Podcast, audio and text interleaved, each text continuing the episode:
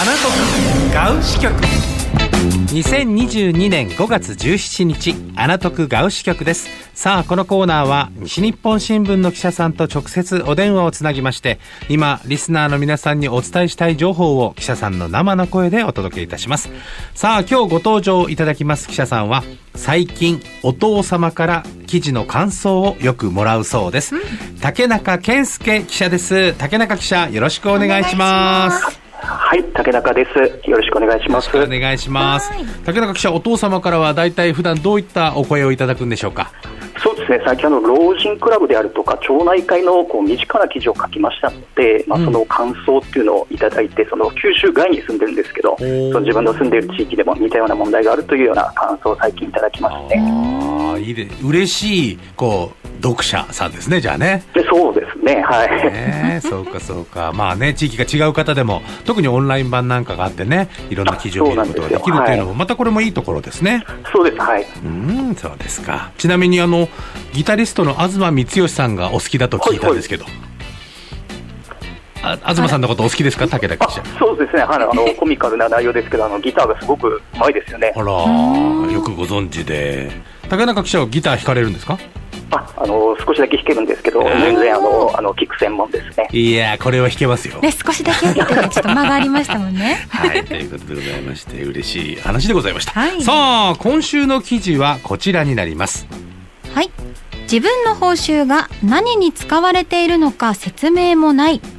福岡県内の若手の消防団員から西日本新聞あなたの匿名取材班に報酬の扱いが不透明だとの投稿が寄せられました。この事例を西日本新聞ミーで紹介すると全国から多くのコメントがありました。この記事でしたけどまず竹中記者ちょっと教えていただきたいというかリスナーの皆さんのためにも説明いただきたいのが、はい、消防団員というのは、はい、消防署で働かれてる方とは違うわけですよね。は違うんですね。で、ね、あの自治体からあの消防団員さんに対して、うん、その年額報酬っていうのが言ってまして、消防署にとは別です。うん、消防署の方はそれこそあの本当にフルタイムの公務員として。まあ、署署に勤務をされてる方なんだけど、それとは違って、はい、まあ、地域のために消防団員として登録をして、まあ、あの非常勤の地方公務員ということになるというふうに僕は調べたら書いてあったんですけど、それで間違いないですか？その通りですね、はい、その通りです。じゃあ、だからまあ普段は会社勤めをしてるけれども、あの火事が起きたとか、人手がいるという時に手伝いに来てくれる方ということでしょうか？はい、その通りです。結構この消防団というのは、やっぱ全国的、県内でも全地域にあるものですか？全地域にありますね。あそうなんですね。で、うん、団員として登録された方は、はい、えっと報酬があるんですか？そうなんです。年額報酬とかあるいは火災で1回出動するごとに何千円とかいう報酬があります。年額、まあ、定額が決まっていて皆さん配られるものと出動ごとに払われる手当があるということですね。はいその通りです。この金額の話このお金の話なんですよね。はいまさにそうです。これがどどういう状況なんですか？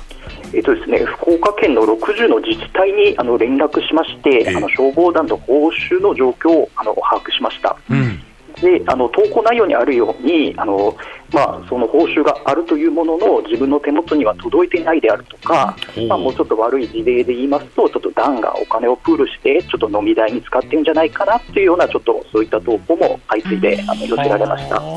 まあ、つまり、えっと、自治体からその消防団に向けて、その活動費みたいなものが支払われるのは間違いがないということですか？そうなんです、はい。それがあるんだけど、その金額というのは、えっと、地域ごとに違うんですか、まず。それがですね、えーと、消防庁も先ほどのような問題を把握しておりまして、え。ー、この4月にあの通達を出して、うん、あの団員1人あの3万6500円、1年に3万6500円でうん、でその支給の方法も、うん、その団に払うのではなくて、あの個人の口座に払いましょうというふうにあの通達をしてるんですけど、団員ごとにみんなに払ってくれよという形にしそうなんです、個人に払ってくださいというふうに、あのあの消防庁の方があの問題視しまして、そういうふうな通達を出しました、この4月に。はい。でそのそれを受けて私がそのその後にですね、うん、各自治体60全部に確認したところ、うん、22の自治体でまだそのそういったその標準額とか、個人支給っていうのを切り替えるがまだ間に合ってない自治体が22ありました。でこれまででいうとその改善の前で言うと、その消防団ごとに、まあ、そ総額というか、トータルの費用が一回払われるような形を取ってるわけですか？えーと、そうですね、えーと、そのかなり自治体によって開きがありまして、場所によって違うんだ。で具体的な金額を言いますと,、うん、えーと、ある自治体では団員1人つき8万3800円を払ってるんですけど、うん、さっきの額と全然違いますね、ね、はい、ある自治体では1万6000円しか払ってなかったりしたわけで、えー、その開きが6万7000円もの開きとかも福岡県内ではありまして、あ県内でね。はい、でこれをまあ是正するために、先ほども申し上げたように、消防庁が3万6500円にしましょうというような通達を出した経緯があります。うんでさっき言ったその会計が不透明というのは、ええ、どどういうところが不透明、その金額がはっきりしないことがいっぱいあるということですか？もうこれはもう、団のもう運営のもうあのケースバイケースなんですけど、はい、まあ、あの団でその個人には払わなくて、まあ、団としてそのお金をプールしてたりとか、そのまあ、あのきっちりそのあの市役役所とかではないですので、うん、まあ、本来であればきっちりこう会計の、ね、担当者がきっちりこうあの会計を明朗にその説明しないといけないんですけど、はいはい、なかなか地域の活動なので、そこまでできてない団も、ちょっと残念ですが、今回の投稿でそういったその地域の中ではそういった団もあるということがちょっとあの投稿として寄せられております。その団自体にも竹中記者はこうインタビューというか質問することはできましたか？あできましたね、あの記事の反響がありましたので、うん、その全国からあのうちの団でもこうだとか、ちょっと不透明な会計が気になるっていうような、ちょっと半ばちょっと相談にも似たようなその投稿がありましたので、うん、えーと、いくつかの団には直接取材することができました。その運営のその費用を団としてプールしてる、その団側の意見というのは聞く聞けました？まだ聞けてない。えーとまあまあ、その当事者ですかね、その、うん、悪いまあ、悪いことと言い申しますが、なんかね、ちょっと不透明なことをね。ねそまあ、あのその直接は聞けなかったんですけど、うんうん、まあ、ちょっとね、なんかあのなかなか、あのそもそも人が集まらないので、はい、なかなかちょっとそういう地域活動の一環として、ちょっと維持することが難しいような現状があるのではないかなというふうに、ちょっと取材から推測しております。そのやっぱ人が集ま、もちろんね、緊急事態にはとてもあの大事な要因といいますか、皆さんのおかげで、この安全がスムースに、えー、まあ、保たれてるかと思うんですけど、はい、そのためにはやっぱりその、ね、なん僕、イメージで言うと、消防団って、なんかこの地域の、この、まあ、そのお付き合いのために入るようなものであって、なんかそのお金の授受がこう生まれてると思ってなかったんですよね。確かにそうかもわからないですね。公民館活動とか、はいはい、じゃあこの近近隣の河川を掃除しましょうみたいな、その地域の会みたいな感覚だったんですけど、もう少しやっぱりこの、あれなんですね。その違うんですね、そうですね、自治体から、はい、お金が補助金として、あのずっとなんかあの言ってましたね。でもやっぱそこがクリーンにならないと、その若い参加者というか、新たな人は増えてきそうにないですよね、ね。おっしゃる通りです、結構若い人ほど、こういう状況、ちょっと嫌気と言いますか、うん、ちょっと問題視しているような状況がありまして、うん、まあ、これ、消防庁とかも指摘してるんですけど、まあ、消防団員の減少が問題になってますので、こういうことをあの明確にしましょう、透明にしましょうっていうのが、今回の通達